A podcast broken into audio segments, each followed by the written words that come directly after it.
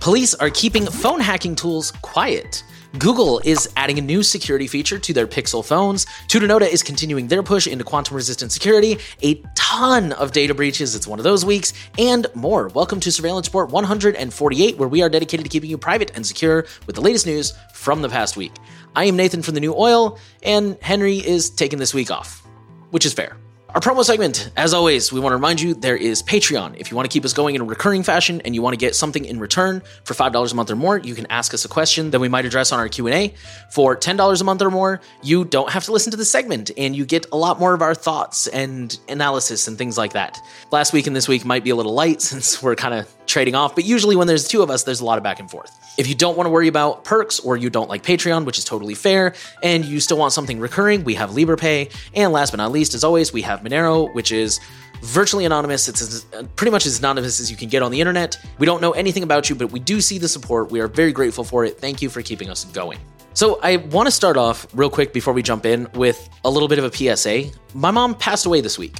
I'm doing okay. I, I, have a great support system here at home, and I'm not fishing for sympathy, but there is a privacy and security lesson here I wanted to share. First of all, there's the obligatory non privacy and security tell people you love them. This was very, very sudden. My mother was relatively young. Thankfully, I told her I loved her a lot. We talked a lot. Our last talk wasn't a fight, anything like that. But, you know, remind people you care while they're here. You really do never know when you won't have a chance. Second, and I know this sounds really weird, I thought so too. Because it was so sudden, she lives out of state. I was not there when she passed, but I'm told that at some point before she passed, she said that I knew her Bitwarden password. Just kind of like, you know, if I don't make it through this, Nate has my password. You guys can take care of everything. I don't know where she got this idea from. I don't know her password. and I've already tried guessing all the ones I know of or all the ones I could think of that might be something she would use. Bitwarden is not being very helpful, which as a customer is great, but in this particular situation is a little frustrating. We cannot get into her email where the hint is being sent and it's Proton Mail, so we can't just like reset the password. I mean, we could, but I don't know what's in there that we might lose that we might want later. This is just my reminder to you guys as I'm living through the situation. If you haven't made plans yet for like, you know, what happens if I step outside and get hit by a bus tomorrow, make them. Communicate your plans with the people who have them. Make sure that your loved ones either actually know your password or know how to get into your password or you've set up like a, an emergency account access with your password manager things like that. For those who want closure to stories thankfully it seems like my mother was very organized uh, kept track of all her physical mail and papers. So i think we're going to be good as far as like finding all of her accounts paying all of her bills things like that. But i still wish we could get into the password manager. I think that would make things a lot easier. So make plans now while you can. And if your plan is people will figure it out, don't count on that. Because really, in terms of like people who are close with her and like would be most likely to guess her password, it'd be me, and I'm at a loss. So, yeah. Spare your loved ones. They're already dealing with enough. Okay, I apologize if that was a little bit of a downer note to start on, but I felt like that was a really important message to share, again, since I'm dealing with that and it really sucks. But with that, let's go ahead and jump into the highlight story. This is one that kind of made the rounds this week. Cellebrite asks cops to keep its phone hacking tech hush hush. Quoting the article, for years, cops and other government authorities all over the world have been using phone hacking technology provided by Cellebrite to unlock phones and obtain the data within. And the company has been keen on keeping the use of its technology hush hush. As part of the deal with government agencies, Cellebrite has asked users to keep its tech and the fact that they used it secret. This request concerns legal experts who argue that powerful technology like the one Cellebrite builds and sells and how it gets used by law enforcement agencies ought to be public and scrutinized. TechCrunch got their hands on like a Cellebrite training video here, and they're quoting the video. We don't really want any techniques to leak in court through disclosure practices or, you know, ultimately in testimony when you are sitting in the stand producing all this evidence and discussing how you got into the phone. Then the article goes on to say for legal experts, this kind of request is troubling because authorities need to be transparent in order for a judge to authorize searches or to authorize the use of certain data and evidence in court. Secrecy, the experts argue, hurts the rights of the defendant and ultimately the rights of the public. The Cellebrite employee claims the video that disclosing the use of its technology could help criminals and make the lives of law enforcement harder. I should have started this off at the top, but for those who don't know, Cellebrite is a company that makes tools that hack phones. So if the police arrest you and you're not cooperating or you're not conscious or whatever, and they want to search your phone for evidence, quote unquote, assuming they get all the proper paperwork and everything, then they can use one of these tools to crack open your phone and search it digitally speaking. From what I understand, for those of you who are just finding out about this or who are concerned about this stuff, this stuff is very, first of all, it requires physical access to your phone. This is not like Pegasus where they just like send you an iMessage and all of a sudden your phone's infected. This this requires physical access to your phone, and it's also very uh it's very cat and mouse. Cellebrite will find a zero day, they will start exploiting it. Apple will either be told about it or in a totally unrelated way we'll find out about the zero day or we'll somehow patch it. And then it's you know they have to find a new zero day and it's just a very back and forth kind of thing. Let's move on to our data breaches. And we have a, a good half a dozen or so this week. There's some interesting ones. Let's start with a french government agency that exposed the information of 10 million people. This is i'm totally going to screw this up. I'm not a french speaker. Pôle emploi France's governmental unemployment registration and financial aid agency. Although the agency does not specify the number of impacted individuals, La Parisienne reports an estimate of 10 million people based on like registration numbers during the impacted time frame. The exposed information includes full names and social security numbers, Email address, phone numbers, passwords, and banking data have not been affected. And the article notes this could potentially be part of the MOVEit breach because this agency is apparently part of the IBM cloud infrastructure that has been breached, and the numbers of people affected kind of match up. But at the same time, nobody's confirmed that. Uh, the agency hasn't confirmed that. Clop Ransomware, who's behind MOVEit, they haven't confirmed that. So uh, it's unclear. It could be, but there's no confirmation yet. Of course, the article notes like names and socials alone, uh, without the rest of that data, they're not quite as at risk as you would expect, again, with all that other data, email and phone numbers and passwords and stuff. But of course, there's always still a risk there of identity theft and phishing and things of that nature. And, you know, unfortunately, when you're unemployed, you're kind of at a low point, and that's that's very unfortunate that these people are already in a vulnerable spot and now being put at further risk. Our next story comes from Duolingo, where 2.6 million users have had their data scraped and released on a cybercrime forum. Duolingo, for those who don't know, is one of the largest language learning sites in the world with over 74 million monthly users worldwide. The data includes a mixture of public login and real names and non public information, including email addresses and internal information related to the Duolingo service.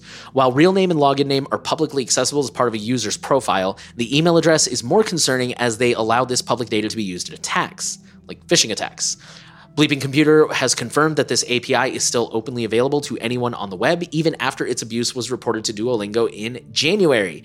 And it is almost September as I'm recording this. So I'm curious, actually. I've seen people ask this before. Does anybody know if there's uh, like a, a more privacy respecting version of Duolingo or uh, what's that new one? Babbel? Babelfish? Something like that? I don't know.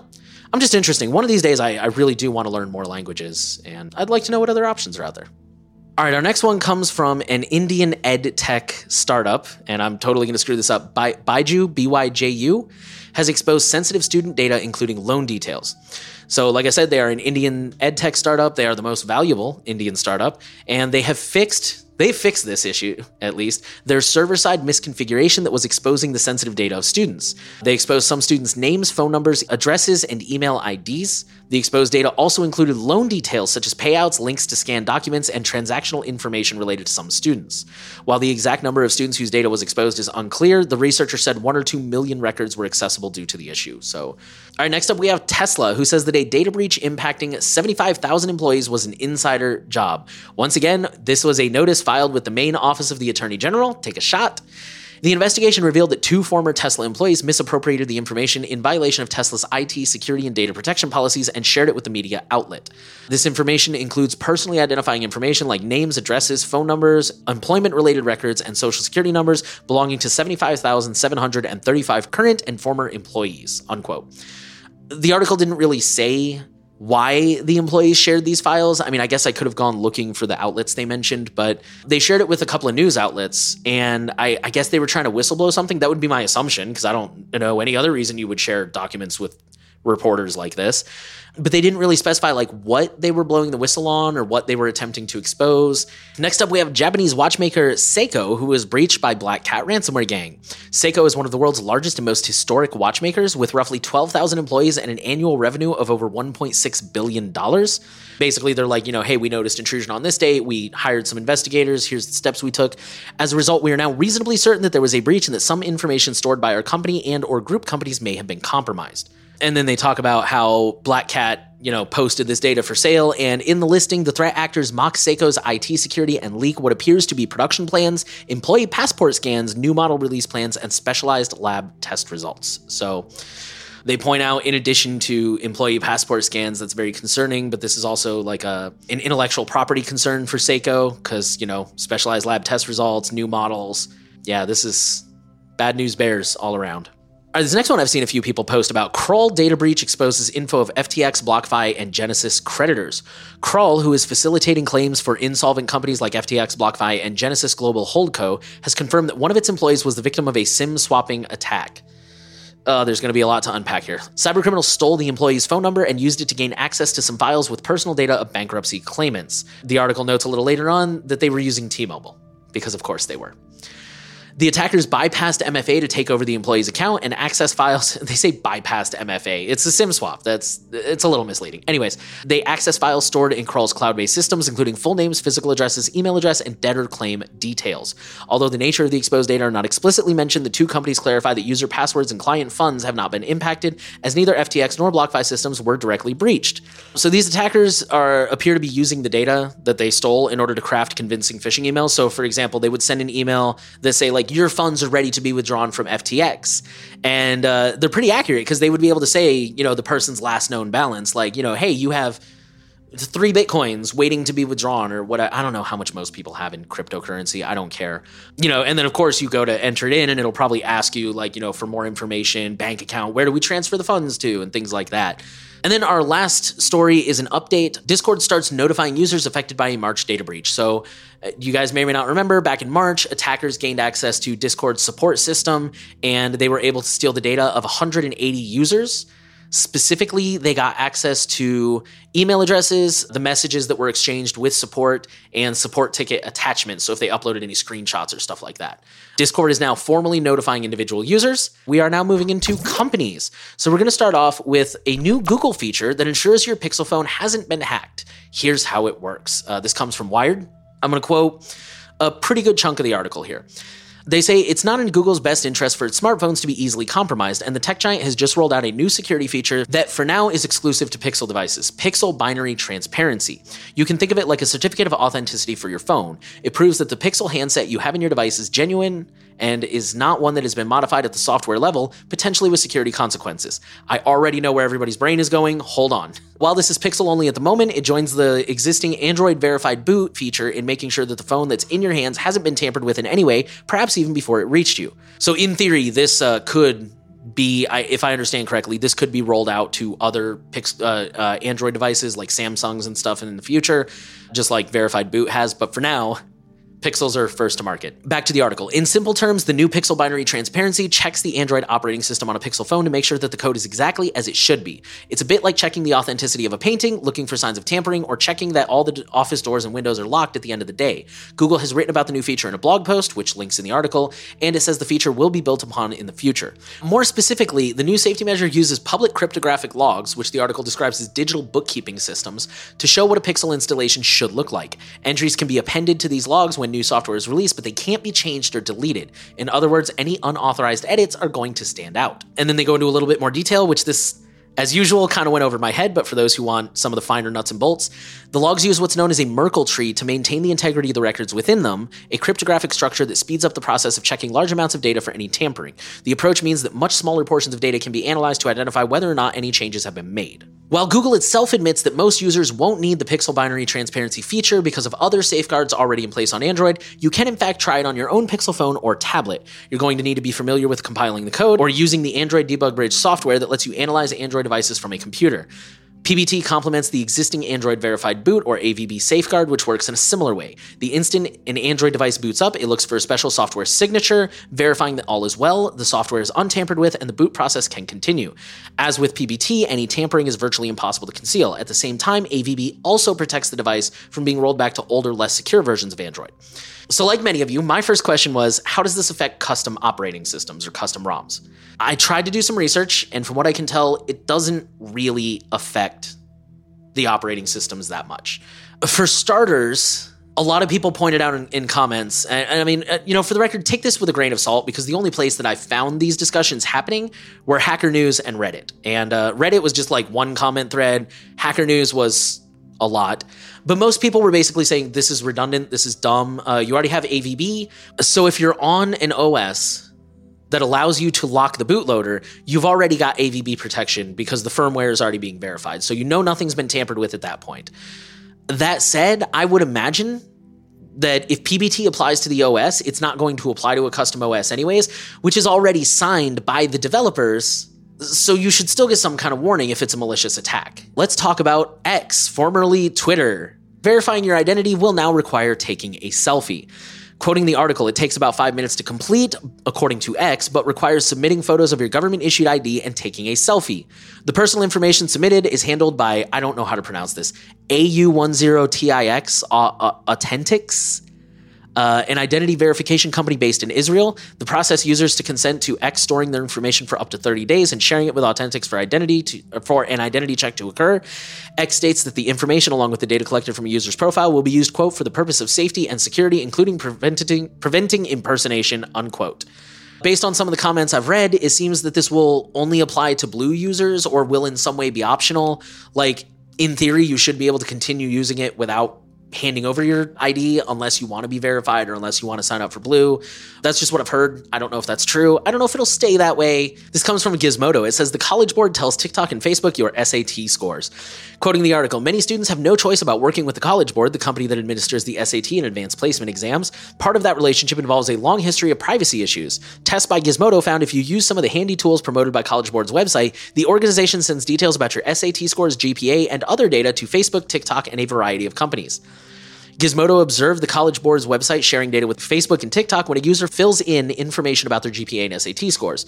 When this reporter used the College Board's search filtering tools to find colleges that might accept a student with a C plus GPA and an SAT score of 420, the site let the social media companies know whether a student is acing their tests or struggling. Facebook and TikTok get the details. Summarizing real quick, this is the tracking pixels. Go figure. The article talks about, you know, for those who are just joining us, a history of tracking pixels and where they come from and what they're supposed to do and how they actually work.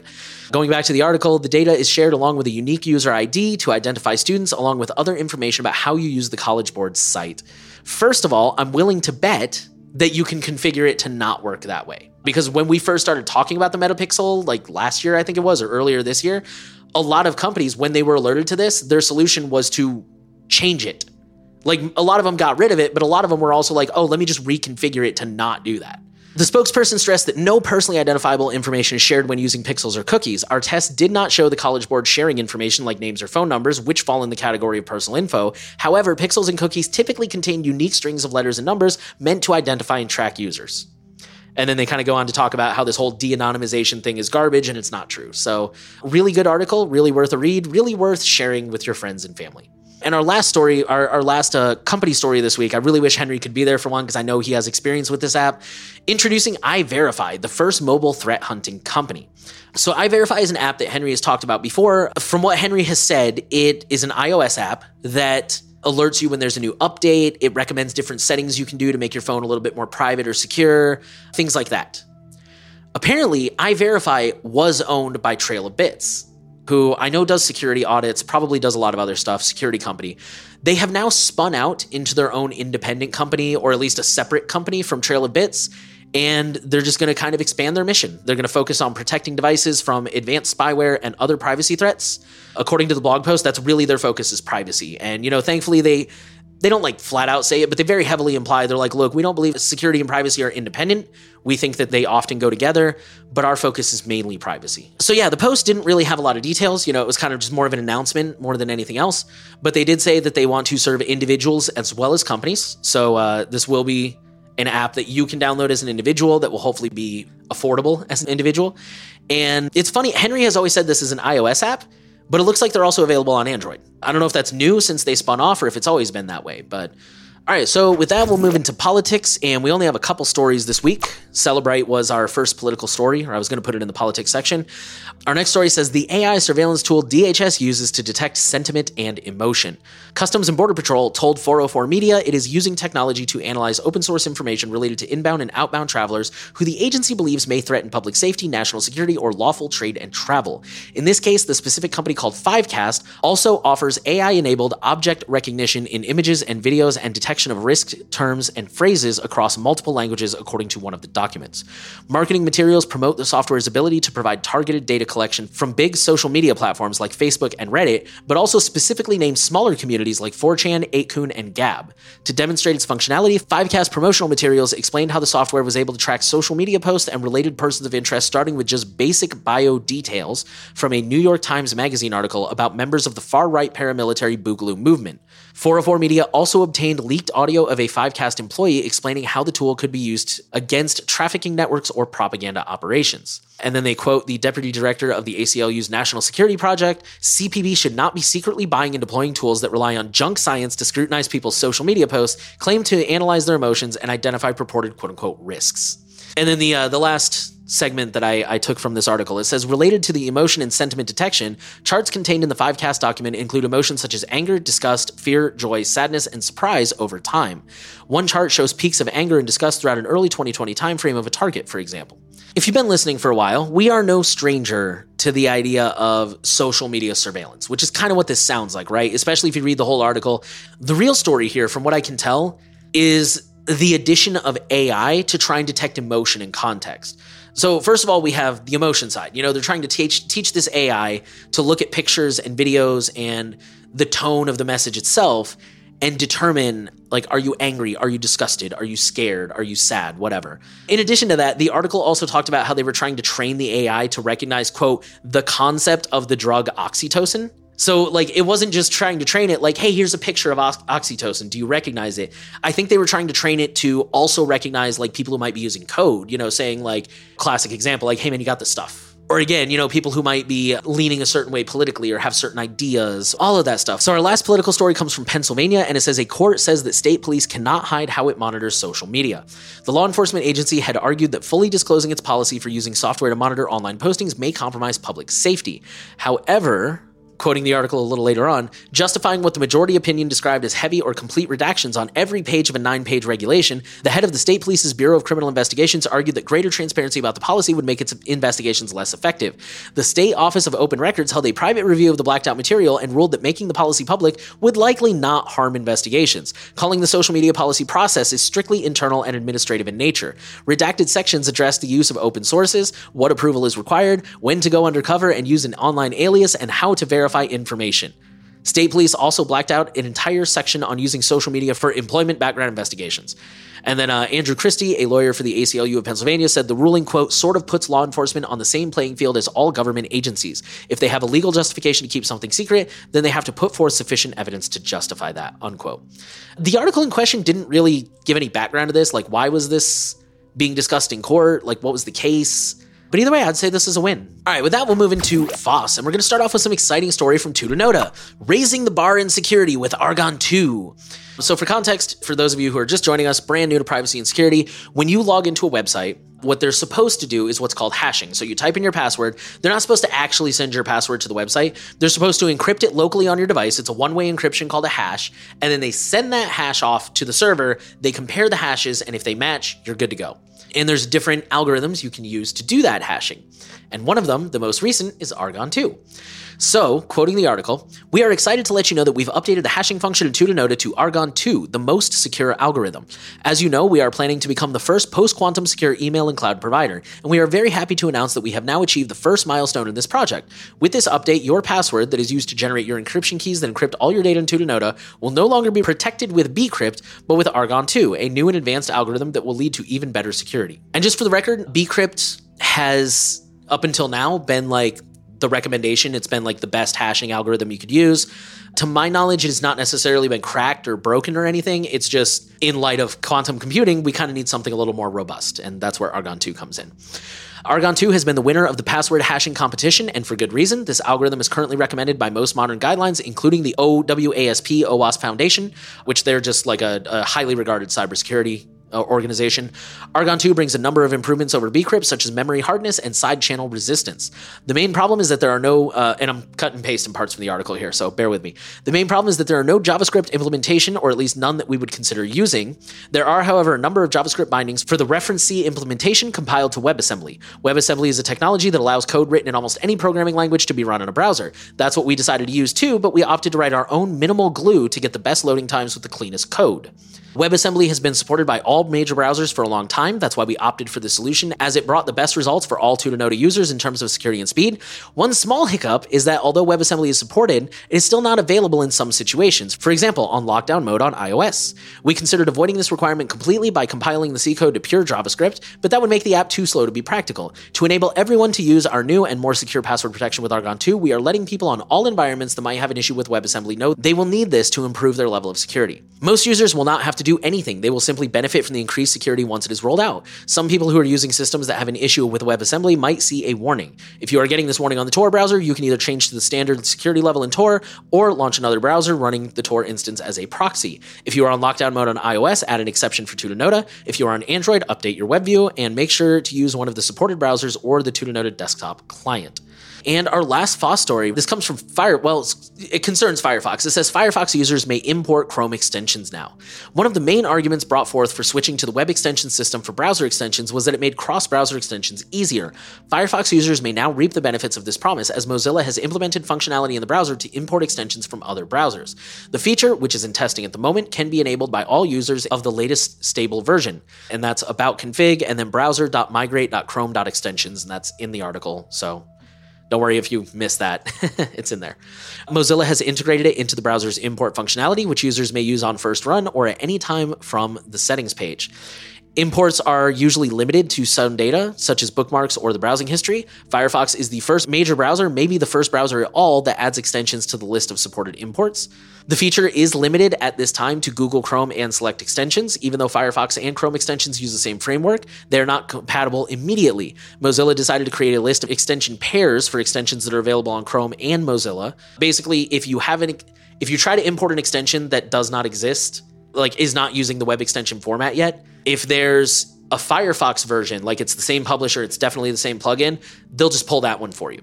So it's basically for you, it's the same, except as the article points out here, if you do that, you could lose like certain settings or certain customizations. So it's not exactly a one to one, but I mean, at least you don't have to go digging for it yourself and be like, well, is this the right one? I'm not sure. So plans are underway to extend the list to add more extension pairs to the import feature. So and last but not least, we'll go into the misfit section. We have just one story, and this is a doozy. This is another one of those articles you guys may want to share with your friends and family. The headline says Browser fingerprints lead to price discrimination. I'm going to quote a lot of the article here, but it's really interesting, so bear with me. Many companies will take advantage of any data they can get on you to charge more. For example, KARE 11 News found from a rigorous study in 2019 that the popular retailer Target charged more to users using Target's mobile app when they were physically near the store, whereas the price was lower when they were near a competitor. In this example, Target is obviously aware that if you are physically near their store, then you're more likely to buy out of convenience and are less price sensitive. On the other hand, if you're standing near a competitor, Target needs to lure you away with a good deal. And uh, the example they gave here was like a $100 difference on a smart TV. But location based price discrimination isn't just limited to being near a store. Researchers from Germany and the Netherlands found that many popular travel websites charge more to book the exact same hotel room depending on what country the IP address is from and the browser's language settings. They studied automating booking hotel rooms using many different browser footprints, like IP address, browser type, and language. They studied the prices received from many different countries for booking the same hotel rooms in Los Angeles, London, Berlin, and Tokyo. Across many different popular websites, they found US citizens with the browser's language set on English paid the least. The article says, for example, Booking.com had significantly higher rates for booking the same rooms with a Pakistan IP address than with a US address. Clearly, Booking.com is taking advantage of those with less resources and education to charge more. In addition, the researchers found that changing the browser's language to German increased prices. But price discrimination isn't just about countries. The Harvard Business Review reported on a ProPublica study which found that a famous SAT preparation course charged more to Asians. Keep in mind, the review did not openly admit to charging Asians more, but their algorithm increased prices for IP addresses in predominantly Asian neighborhoods, such as the poorest part of Flushing, Queens. What type of device you're using also influences the price you'll pay. A CBS News investigation found that a variety of companies charge more to PC users than mobile users. This may be because a seller can track you better on mobile. Researchers from Northeastern University found what browser you use to shop online could also influence the price. For example, they found that Travelocity charged $50 more to Chrome users. The results were not limited just to travel websites, but also found different types of price discrimination at Best Buy, Home Depot, Macy's, Newegg, Office Depot, and even Walmart. This problem has been going on for a long time. In a 2012 investigation by the Wall Street Journal, Orbitz was charging Mac users more than Windows users. And again, they credit that as, you know, Macs cost more, so they're assuming you have more money to spend. Algorithms fingerprinting you and abusing your personal data is not just limited to charging more, it can also result in less employment opportunities. Researchers at Carnegie Mellon found that women receive fewer instances of Google ads encouraging them to take higher paying jobs than did men. And for the record, these are just the highlights. Like, I think I did kind of hit up every story they covered but each one was like a whole paragraph of like here's why they think that is here's like the logic here's how they did the research. But on that wild note that's all we got this week. Police are working really hard to keep their hacking tools quiet with encouragement by the company Google is adding a new security feature for Pixels. Definitely let me know your thoughts on that one. I, like I said, I didn't do as much research as I would have liked to, and I'd really like to know, know more from what you guys think. Tutanota is continuing their push into quantum resistant security, and we'll definitely learn more about that. Tons of data breaches. We'll probably have tons more next week. Data breaches are kind of the only constant around here and more. If you want to keep us going, don't forget we have Patreon, $5 a month or more. You can ask us a question. The Q&A will be out later this week. $10 a month or more. You don't have to listen to the segment. You get more of our thoughts and and uh, commentary and stuff. If you don't care about any of that, we have Liberapay and that's a great recurring automated way to keep supporting us. Or, of course, we are always happy to take Monero. We don't see anything about you, but the support really does help us. So thank you for keeping us going. Thank you for listening. As always, please share the podcast around. Make sure you're subscribed. Give us a rating if you're on a platform where that's an option. We are trying to reach as many people as possible with the message of privacy, and you can help us do that. Again, if any of these articles uh, you know somebody who you think might be interested, feel free to tag the timestamp, send it to them, and uh, you know maybe turn them into a regular listener. So, thank you guys for listening, and uh, God willing, we will both be back next week. thank you guys for sticking with us.